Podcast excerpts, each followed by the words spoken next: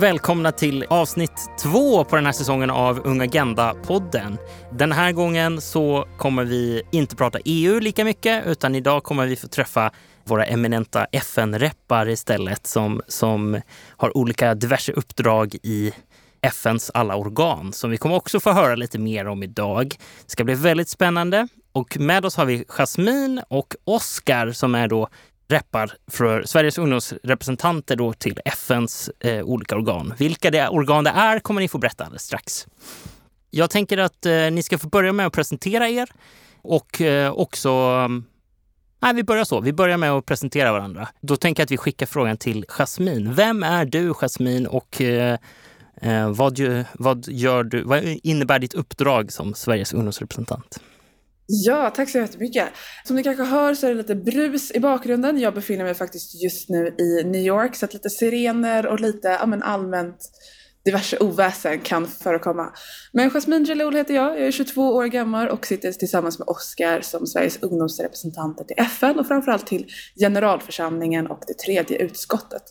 Och vi jobbar tillsammans med mänskliga rättigheter. Jag har alltid varit engagerad i det unga civilsamhället på ett eller annat sätt. Började i liksom Bromma ungdomsråd, har varit med i elevkårer och elevrådsordförande.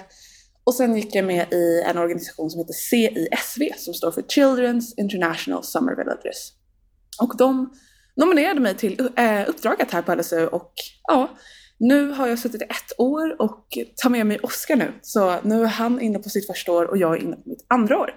Jag tänker att jag passar över den till dig Oskar så kan du kort berätta dig själv. Ja men tack så mycket. Och en fantastisk förklaring för, för uppdraget. Nej, men här är det inte lika mycket brus och eh, jag befinner mig ju inte i New York eh, utan jag befinner mig i Stockholm vart jag också är född och uppvuxen. Oskar, 25 eh, år och också då ungdomsrepresentant. Mitt, eh, mitt engagemang, det började nog, alltså det slog mig nu när vi började prata om det här att mitt ungdomsengagemang började nog väldigt tidigt när jag var liksom kamratstödjare redan på, på lågstadiet eller så. Alltid liksom tyckte om att och eh, umgås med likasinnade liksom, ungdomar kring diverse olika frågor.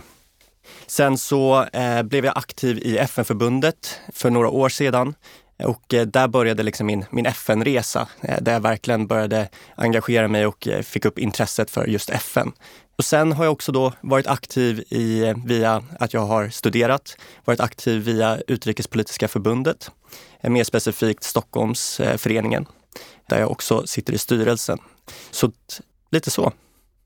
Och det är lite kul för att ju mer jag och Oskar pratar, trots att vi, alltså vi är ändå ganska olika du och jag, men ju mer vi pratar och ju mer vi lär känna varandra så inser jag att vi nästan är samma person. Nu när du bara, jag var, nej men alltså nu när du bara, jag var kamratstödjare, jag bara, jag var också kamratstödjare. Och sen så snackade vi förra veckan när du berättade att du var engagerad i utrikespolitiska och vi insåg, vi har ju haft samma roll i utrikespolitiska föreningen i Stockholm. Um, men vi har aldrig mötts innan, så att vi möttes för första gången när eh, vi började göra det här uppdraget tillsammans. Men vi är väldigt olika, men ändå typ lite samma person. Det är kanske det man blir när man är intresserad av mänskliga rättigheter antar jag. Det, man brukar ju säga att världen är liten eh, och jag tänker att ni har gått samma resa men på olika sätt och parallellt med varandra.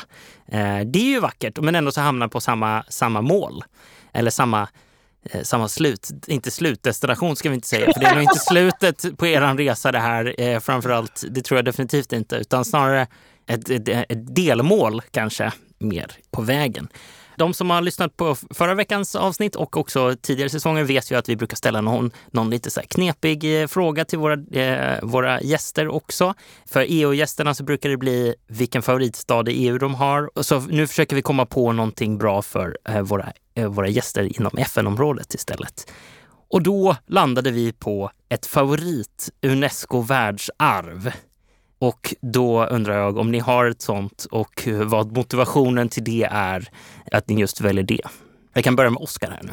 Ja, nej men den här världsarvslistan har ju så otroligt många fantastiska platser och så många olika liksom, länder. Så. Och eh, jag eh, tänker nog att det är, för mig är det nog, det är inte så långt bort, det är Norge. Det är Geiranger, en fjord som är fantastisk. Jag har varit där och vandrat flera gånger och det är en magisk upplevelse. Men jag ska faktiskt också planera att vandra Höga Kusten i sommar och det är också ett världsarv. Så att jag kanske kommer ändra mitt svar efter sommaren. Vi får väl se. Det tror jag att du kommer att göra faktiskt. För att jag hoppar in här mellan, mellan er, för att jag brukar också få svara på den här frågan. Eh, så och jag måste ju säga Höga Kusten. Jag kommer ju därifrån. Så att för mig är ju det liksom, det är hem. Det är att vara Höga Kusten. Så att eh, jag tror definitivt att du kommer att ändra dig. Inte biased överhuvudtaget, eh, utan bara liksom rent eh, objektivt så tror jag definitivt att Höga Kusten är det coolaste. Ja, och med det över till Jasmine. Ja men once again, jag blir lite rädd. Alltså, och, alltså vad är det som händer? Geiranger, jag var där 2017 och tyckte det var helt fantastiskt. Alltså det känns som att vi förföljer varandra i livet. Men jag tänker, jag tänker inte välja Norge, jag tänker gå lite, lite mer international eh, och ta mig till, ja, ändå innan eh, rätt nära. Jag tar mig till Bosnien tänker jag. Haft en vän som har pluggat där ganska mycket och hon pratar hela tiden om hur fantastiskt Bosnien är. Så jag hade nog jättegärna velat åka till Bosnien för att titta på ni vet den här vackra bron som finns. Jag vet inte om ni har sett den. Det är en ganska gammal bro som finns i Mostar tror jag att det är. Um, där människor liksom brukar hoppa ner från den här jätte, jättehöga bron ner in i vattnet. Uh, och ja, den hade jag nog velat se och uh, mitt toxic trait är ju att jag tror att jag skulle kunna hoppa, vilket jag vet att jag inte kan. Mm. Uh, men jag intalar mig själv att om jag hade åkt dit så hade jag nog tittat på bron och hoppat från bron. Det, det, det, får bli min favorit. Då ser vi fram emot att få höra eh, i något framtida avsnitt när, när du har hoppat eller bestämt dig för att nej, det var inte riktigt min grej. Men jag såg den i alla fall. Jag såg andra hoppa. Du kanske får leva igenom det. Mm. Man ska inte hoppa från Höga Kustenbron kan jag Nej, säga det... i alla fall, eh, Oskar. Det rekommenderar jag inte att Nej, göra. Höga höjder är inte min grej ändå. Så att, eh, nu i och för sig, ja, nu kanske inte Höga Kusten bra heller, för så. men det känns som en säkrare distans från vatten i alla fall. ja, sätt. definitivt. Det tror jag. Eh, ni var inne lite grann på ert uppdrag och vilka ni är. Det är jätte, jättespännande. Men eh, Jasmine, du nämnde också eh, att det var framförallt generalförsamlingen som ni arbetar med eller verkar inom. Vad är det eh, för, för mig som inte vet vad det är? Väldigt svår fråga, men jag kan, tänka, jag kan försöka liksom sammanfatta det extremt kort eh, och nischa det till vårt uppdrag. Eh, generalförsamlingen det är liksom huvudorganet inom FNs arbete och där samlas ju alla FNs 193 medlemsländer tror jag att det är. Och i generalförsamlingen så finns det sex olika utskott och det tredje utskottet, det som då handlar om mänskliga rättigheter, det är där jag och Oskar framförallt arbetar. Eh, och generalförsamlingen öppnar någon gång i september eh, och vid generalförsamlingens öppnande då, då, då deltar jag och Oskar och håller anföranden, eh, är med och tittar på resolutioner, beslut och um, det klubbas varannat år ett, en ungdomsresolution som vi är med och tittar på eh, och försöker liksom se till att språket i den förbättras för varje år. Ja, det var väl en liten så superkort crash course, men bra, jag vet inte, Oskar, har jag missat något som kan vara bra att veta liksom superkort?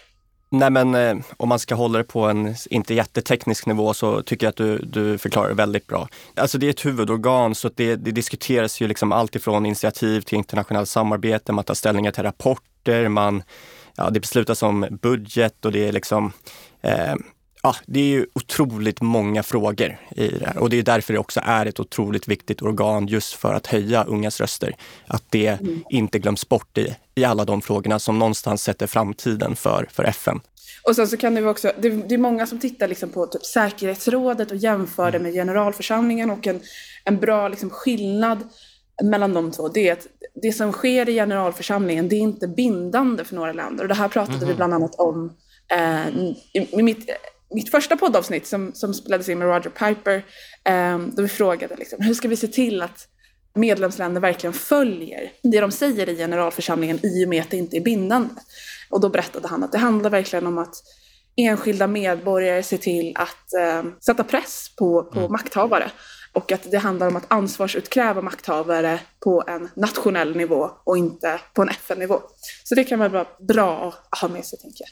Men vad spännande, för det var precis det som min, min följdfråga skulle handla om. lite grann. Så här, vad, eh, vad brukar eh, det generalförsamlingen eh, diskuterar eller liksom kommer fram till, deras resolutioner, deras, eh, vad, vad, brukar det leda till? Men du, du var inne lite grann på det nu, men skulle ni vilja tillägga någonting eh, vad, det, vad, det, vad det leder till? Nu, nu vill jag inte låta pessimistisk på något sätt. Eh, men både jag och Oskar eh, har ju deltagit under de senaste två veckorna på CSW 66 som är The Commission on the Status of Women. Och där, har man ju, där får varje land hålla ett, eh, ett anförande. Och en sån grej som jag har antecknat gång på gång, som nästan varje land säger är It's now time for less speaking and more action. Men det, det, blir sällan så i FN, tyvärr. Det är väldigt, väldigt, väldigt mycket speaking. Folk gillar det. Um, det mynnar ut i agreed conclusions som, som varje land sen får får se till att upprätthålla. Och dessa agreed conclusions innehåller liksom både rekommendationer men också konkret vad länder ska göra. Så till exempel som att främja kvinnors rättigheter, se till att kvinnor har rätt till hälso och sjukvård, se till att civilsamhället skyddas. Um, och ja, det här förhandlas ju under de här högnivåmötena då Sverige förhandlar genom EU. Men vi har ju också vår egna röst inför att EU ska ta fram sin position. Mm. Men så förhandlas de då på plats under högnivåmötena och sen så mynnar det ut i agreed conclusions som några år senare stäms av. Eh, och då kollar man på arbetet. Har vi verkligen uppfyllt det vi sa att vi skulle göra? Hur, hur ser det ut i dagsläget några år senare? Jag tänker att man aldrig riktigt blir helt fullärd utan man får lära sig saker hela tiden. Det känns verkligen som att FN är ett sånt organ där man inte riktigt vet alltid vad jag sysslar med, men eh, jag vet att det leder någonstans som är gott eh, och det, det kanske är god, gott nog liksom att det, att det fungerar på det sättet. Ja, men jag tror nog att vårt uppdrag, eller för både mig och Oskar, det är väldigt, väldigt, väldigt mycket learning by doing. Alltså FN är så enormt stort. Det är, det är så mycket, det är så många organ och det är så många, det är så många länder att hålla koll på och så många liksom sammanträden, att, att, att, veta hur de fungerar och så många dokument. Så att väldigt mycket handlar om att bara liksom kasta sig in i det och lära sig på plats och vara ganska flexibel till det man, man, får, man får veta när man väl mm. kommer mm. till rummet. Liksom. Verkligen. Det, om jag bara lägger till en grej, ja. en, en ännu liksom komplex nivå i det, i det hela är ju också att många av de frågorna och temana som man diskuterar inom FN är ju liksom komplexa problem. Det är därför de diskuteras inom FN och ofta så är det också problem som har väldigt långsiktiga lösningar. Så att långsiktiga lösningar kombinerat med akuta katastrofer är liksom en komplext, eh, komplext system. Jag kan tänka mig det att det är mycket omkullkastningar av prioriteringar där också eh, i generalförsamlingen då när det kommer in humanitära kriser eller, eller eh, mänskliga rättighetsfrågor och så vill man fort, samtidigt jobba väldigt långsiktigt och så Ja, men det kan vi ju verkligen bara liksom konstatera nu när vi har sett med nu när vi har deltagit under CSW ehm, och temat liksom var klubbat ganska långt i förväg och alla visste att det skulle handla om, för första gången så skulle man prata om miljö och klimat i, mm. i den här jämställdhetskonferensen. Och sen händer invasionen i Ukraina, eh, inte så långt innan. Vi såg ju väldigt, väldigt tydligt hur det påverkade förhandlingarna och det påverkade he he hela konferensen verkligen. Um, för att det är en akut situation. Men samtidigt så kom ju de länderna dit för att förhandla, precis som Oskar säger, de här långsiktiga lösningarna. Hur blir vi bättre framöver? Eh, och inte så mycket, vad kan vi göra just här och nu? Eh, men då såg man ju de här bilaterala mötena när två länder springer iväg och sitter i ett rum och prata mm. lite och viska lite. Uh, så det är ju ett forum för absolut långsiktiga lösningar men det är också ett, det är en mötesplats där länder kan mötas och uh, även liksom förhoppningsvis kunna lösa de, de kortsiktiga problemen som finns också. Men eh, Jasmine, du har ett år kvar och Oskar, du har precis börjat och du har nästan hel, eh, två hela år kvar. Vad, eh, vad har ni, om ni får ta ner det här på, liksom, om ni får ta ner hela FNs organet och hela eh, generalförsamlingen eh, på en egen personlig nivå. Vad, eh, vad, eh, vad är er vision med ert uppdrag och även kanske också stort, vad, vad är målet för generalförsamlingen och för, för ungdomsperspektivet i, i hela FN och kanske globalt till och med hela världen? Vad, vad känner ni är liksom vad vill ni lämna efter er? Vad är, vad är, erat, vad är er hjärtefråga? Vad är er vision för, för uppdraget och generalförsamlingen? Mm. Ja, men får jag, får jag börja där, Jasmin? Mm. Kör, kör. kör på. Nej, men så här, om jag, om jag bara börjar. Jag börjar väldigt brett. Jag kör en trattmetod här på något sätt. Känns som att det var en bred fråga också. Ja. Så att, definitivt, kör på. Ja, men vad bra. Nej, men så här, någonting som jag känner är otroligt viktigt är, alltså Även fast det kan kännas ganska självklart att det är viktigt att unga röster hörs, så, så är det inte så självklart. Just för att även ifall om unga röster släpps in i forum som kanske tidigare aldrig har varit i, så är det fortfarande många steg kvar innan den liksom, rösten faktiskt används. Och det är väl någonting som det liksom, jag kan uppleva som problematiskt, att många unga används i någonting som kallas tokenism, alltså att man tar in unga röster för att man vet att eh, då tystar det någonstans kritiken. Men man kanske inte riktigt lägger fram eh, liksom, ja, men, möjligheterna för att kanske kritisera, eh, vara med och liksom ge eh, konkreta, konkret feedback som någonstans leder till handling. Så där vill liksom någonting som jag och Jasmine båda har pratat om, att vi vill vara med och bidra till att, eller motverka tokenism, men också bidra till att det blir mer formella vägar som är satta för att leda till handling och inte bara mm. ord. Mm. Sen så liksom i mer konkreta liksom, eh, ord eller så, så är det för någonting som också Jasmine eh, jobbade väldigt mycket med under förra året, men någonting som jag har velat fortsätta liksom, ta facklan vidare under det här året, att eh, diskutera mycket det här ungas möjlighet till organisering. Eh, det är någonting som har liksom vuxit i, i Sverige men också ja, om man tittar i Europa eh, generellt, att mycket hat och hot mot unga som organiserar sig. Och det blir någonstans väldigt ett liksom direkt hot mot eh, demokratin ehm, och någonting som, som skadar eh, väldigt mycket liksom ungas möjlighet till, till utveckling och organisering. Eh, så att, liksom, hitta olika sätt till att lyfta den frågan är också någonting som jag verkligen vill bidra till. Jag bollar över den till dig, Jasmine. Snyggt svar verkligen och eh, tuff fråga. Det var en väldigt, väldigt bred fråga. Vad, vad vill ni lämna efter er liksom? Eh, eller kanske, jag... kanske skicka vidare till nästa generations eh, representanter då, eller någonting sånt nästa generations representanter. uh, okay, uh, Vilket då skulle men... bli om två år. jag kände att det blev, jag kände mig så gammal helt plötsligt. Nej, men, um, I och med att jag ändå har suttit i ett år och det jag har tyckt har varit ganska svårt, det, det är ju det här som Oskar berättade om, att det blir väldigt mycket tokenism, det blir väldigt mycket youthwashing.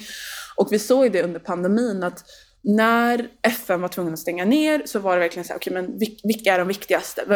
Vilka ska vi behålla? Vem ska få sitta kvar vid bordet? Och det, de första man tog bort var ju unga. Det var liksom, nej, ni kommer inte in. Alltså det, det, det fanns liksom ingen diskussion ens. Um, så att för mig har mitt uppdrag väldigt mycket handlat om att ja, men, se till att förutsättningarna för unga att få delta förbättras. Um, men också att göra, att få FN att komma närmare oss unga. Att få FN att komma närmare LSU och LSUs medlemsorganisationer för att vi ska liksom kunna förbättra FNs funktionssätt och också öka tilliten hos unga för FN. För vi har sett, att, vi har sett det under de senaste åren att det har blivit en minskad tillit till, till det arbetet FN gör. Sen, mina hjärtefrågor handlar väl ganska mycket om att men, främja och inkludera representationen utav ungdomar i, beslutsfattandes, eh, i, i beslutsfattande. Och där ännu en gång, Oskar nämnde det precis, att myndigheter, makthavare, organisationer, de älskar att ha konsultationer med oss unga. vi bjuds ofta in till olika möten där vi får komma in och prata och kommentera olika dokument och dylikt. Men det är väldigt, väldigt sällan som vi faktiskt ser att våra tankar och våra idéer är med i slutresultatet. De är, de är inte liksom med i, i the final product. Det är ännu mer sällan att vi får liksom vara med i implementeringen och dessutom så får vi nästan aldrig vara med i utvärderingen så att vi faktiskt kan vara med och kritisera. Mm. Um, så att där, det är liksom en av de sakerna som jag verkligen försöker driva men det är ju väldigt, väldigt svårt i och med, ja men som sagt FN är väldigt stort. Du måste liksom tränga dig igenom ett sätt, så, liksom, Gud, hur ska jag formulera det här? Du, du måste liksom tränga... Ja, nu Men ett, ett, ett, satt, ett satt arbetssätt eller, liksom, eller rutiner och ja, grejer precis. som liksom är föråldrade på något vis och så sen eh, måste man arbeta i motvind lite grann. Ja, men tack, du, du formulerade det mycket bättre än vad jag gjorde. Eh, men, men verkligen, alltså det, det, det, det, finns ett föråldrat sätt inom FN hur man arbetar med unga. Eh, och det har liksom inte förändrats.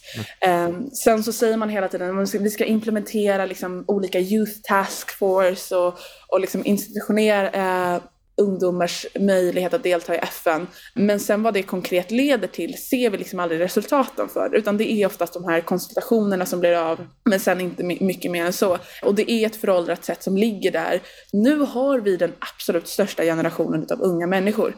Och då behöver vi se till att unga människor kommer till tal så att unga människor faktiskt får vara med och ja, men, vara med i besluten som fattas. Och det är det jag liksom främst arbetar med, det är det jag tycker är viktigt. Men det, det är svårt, det är tufft. Nu blev det här ett jättelångt svar. Men, Nej, men det, det, är helt, det är helt okej. Jag, jag, skulle nästan också vilja bara, jag vet inte om jag drar ut på frågan om Nej, jag lägger på, till längre. På. Eh, Nej, men jag tycker att det också är intressant för att någonting som också inom FN men också liksom generellt har ju unga inkluderats mera i miljöfrågan på sistone, vilket är superpositivt. Men det känns som att också man har liksom bara fokuserat på miljöfrågan och att inkluderingen av unga glöms lite bort i så många andra frågor. Det finns liksom, som jag och Jasmine engagerar oss i, mycket av de här mänskliga rättighetsfrågorna som är superrelevanta för unga. Men man riktar gärna fokuset mot, men vi inkluderar ju unga i, i miljöfrågan. Mm. Men det inte, räcker inte. Mm. Och också det här med att liksom, FN har ju eh, system för, för unga FN-representanter. Men det är ju en majoritet av unga FN-representanter från globala nord, inte globala syd. Mm. Det saknas otroligt många ungdomsrepresentanter från globala syd. Så när man pratar om det här internationella communityt av ungdomsrepresentanter så är det en ganska bristfällig community skulle jag säga. Verkligen, jag håller, jag håller verkligen, verkligen med. Vi är alltid överrepresenterade från globala nord och det är verkligen en sån standardgrej att här, när man som ung ska få vara med och bidra eller få komma med tankar och idéer till makthavare så är det alltid de här standard ungdomsfrågorna. Liksom klimat, frågor utav all karaktär, policies utav all karaktär påverkar unga människor. Det finns liksom ingen standardfråga som unga bara kan engagera sig i utan det, det är väldigt, väldigt brett. Och där behöver FN verkligen ställa om och se till att inkludera unga i alla forum som finns. Liksom. Både när det kommer till liksom, miljö, ekonomiska frågor, eh, frågor som rör mänskliga rättigheter, juridiska frågor, säkerhetspolitiska frågor. Ja, the list goes on. Väldigt spännande. Det är intressant att höra era tankar och er kritik mot någonting som ni försöker förändra, hjälpa till att förändra. Men för att inte bli alldeles för dystopiska ser ni att det är möjligt att det blir en, en faktisk förändring? Ja, alltså det är därför jag gör det här.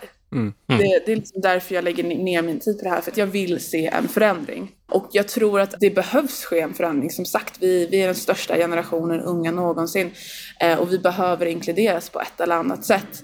För att annars kommer vi inte kunna uppnå de omställningarna vi behöver. Om vi inte inkluderar alla, om vi inte säkerställer att alla är med så kommer det inte ske en förändring. Man jobbar i en uppförsbacke och det, det är inte alltid så lätt. Eh, men jag har ju bara själv sett det under det här senaste året att liksom, kommunikationen med våra departement som vi jobbar med har blivit mycket bättre. Mm. Vi har fått inkluderas i CSW nu. Jag menar vårt deltagande var helt försummat inför UNGA. Vi var liksom inte på plats varken fysiskt eller digitalt eller på något sätt. Eh, så det är en positiv kurva men den, den är nästan platt. den, den, den är på väg någonstans. Ja, jag ska väl bara eka det du säger, Jasmine. Jag, jag håller helt med. Någonstans så kommer ju hoppet väldigt mycket ifrån de människorna man träffar. Och de liksom, den här rörelsen som verkligen är en rörelse av ungdomar som kräver skillnad och som inte bara kräver skillnad utan är otroligt skarpa med anledningar till varför det behövs skillnad. Mm. Och jag tror att det börjar bli liksom omöjligt att bortse från det. Också om man tittar på det här, vi lever i en otroligt digitaliserad mm. värld som bara blir mer och mer digitaliserad. Och där har ju vi unga ett väldigt stort, om man nu får säga så, övertag. Att vi finns ju verkligen där. Och det gör oss väldigt mycket mer synliga. Eh, något som jag tror att FN bland annat, men också nationellt, är någonting man tar mer och mer hänsyn till. Mm. Så, som du säger, den här styrk, du pratade om det liksom innan, den här rätten till organiseringen och, och att tillsammans med andra ungar kunna samlas och jobba mot ett gemensamt mål. Det, det, har vi verkligen fått känna på. Vi har ju träffat ungdomsdelegater från andra länder, framförallt i globala nord. Och det har ju funnits en sån fantastisk styrka och glädje i att träffa andra unga människor som engagerar sig i liknande frågor. Så vi är inte alltid likasinnade i alla frågor, men att veta att det finns så många unga människor som verkligen pushar för att skapa en positiv förändring. Det gör mig starkare och det gör att även om det kan vara tufft ibland så vill jag fortsätta göra det jag gör. Ja, och vad, det skulle ju... Det är jättetrevligt om alla skulle eh, tycka exakt lika hela tiden, men det skulle ju Jag tror inte att det skulle leda till särskilt stor eh, förändring kanske om man tyckte exakt likadant eh, hela tiden. Utan man behöver vrida och vända på saker för att det ska komma framåt och för att man ska få fram det bästa. Det finns en vision, det finns ett mål, det finns eh, hinder och det finns ändå så vägar att gå. Även om de kanske känns som stigar ibland så finns det ändå så vägar att gå. Men vad kommer det här näst då? Vad är första steget? Vad är första stigen ni ska in på nu efter den här poddinspelningen helt enkelt? Vad är det nästa grej i ert uppdrag? Vad har ni på G? Ja, men härnäst så är det ju en konsultation för det första.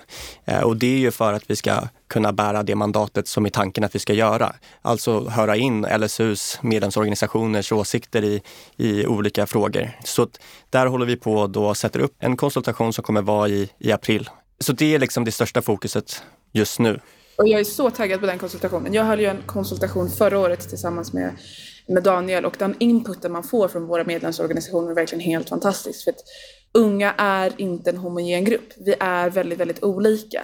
Och det är därför det är så viktigt att försöka nå ut till så många som möjligt. Att liksom, vi på egen hand ska liksom gå och representera alla Sveriges ungdomar i FN. Det går ju inte. Utan att vi gör de här super, super viktiga konsultationerna. Så att, eh, det, jag är supertaggad på att se vad din konsultation mynnar ut i. För mig så just nu så är jag ju fortfarande i New York, ska delta på Stockholm plus 50 som Sverige arrangerar tillsammans med Kenya ska jag säga. Eh, som kommer ta plats i Stockholm i juni. Så där jag och Oskar har fått in en fot och är med och bidrar med de erfarenheter och kompetenser som vi har. Sen har jag och Oskar en ganska tydlig plan på att i år vill vi verkligen satsa på att komma ut till våra medlemsorganisationer. Det var jättesvårt förra året under pandemin. Mm. Eh, man träffade någon digitalt och så, men det var väl, alltså det är ju alltid lika, det är alltid roligare att träffa folk i person, säger jag som är med på länk. men, så där, där ser jag verkligen fram emot att jag och Oskar ska ut till olika organisationer, prata med dem liksom i person, se det arbetet de gör, jag ska bland annat till Ljus som har ett boksläpp nästa vecka eh, och vara med på det. Oskar, du hade också någonting inplanerat? Ja, precis. Eh, det kommer visserligen inte vara en LSU-medlemsorganisation, men jag kommer träffa eh, lite ungdomar från FN-förbundet mm. och diskutera lite FN-relaterade frågor.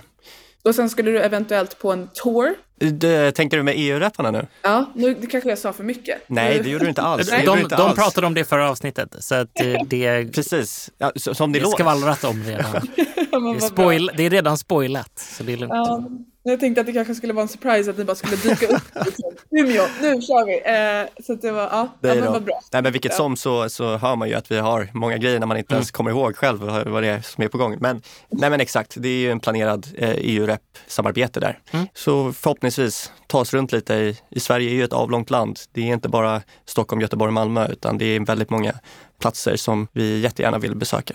Jag kan tänka mig också där, särskilt spännande att, att man kombinerar också för att unga är ju unga och ungdomar kanske tycker eh, mycket om olika saker och det är jättebra att man gör det. Men eh, det som man tycker inom EU kan ju också tillämpas kanske på det som eh, man kan tycka i FN. Om man bara vrider lite grann på det så funkar det ju där också. Nej men verkligen. Det är ju liksom som vi pratade om förut, det här med att ungdomsrörelsen, vi tycker olika, men sen har vi också många frågor som är relevanta för alla. Vi alla vill få en större liksom inflytelse, eh, inflytande mm. eh, när det kommer till eh, frågor som berör unga. Det är väldigt centralt. Mm. Ja men verkligen, och framförallt det här samarbetet mellan oss FN-rappare och EU-rapparna, det, det är väldigt viktigt som du säger Jocke. Att, att vill man egentligen påverka så är det ju enklare att göra det genom EU, för det är EU som förhandlar åt Sverige. Så att egentligen så är det liksom vår första ingång. Men sen så ser vi ju till som FN-rappar att det faktiskt hålls i FN också och att Sverige står för de, de sakerna vi har sagt att vi ska stå för.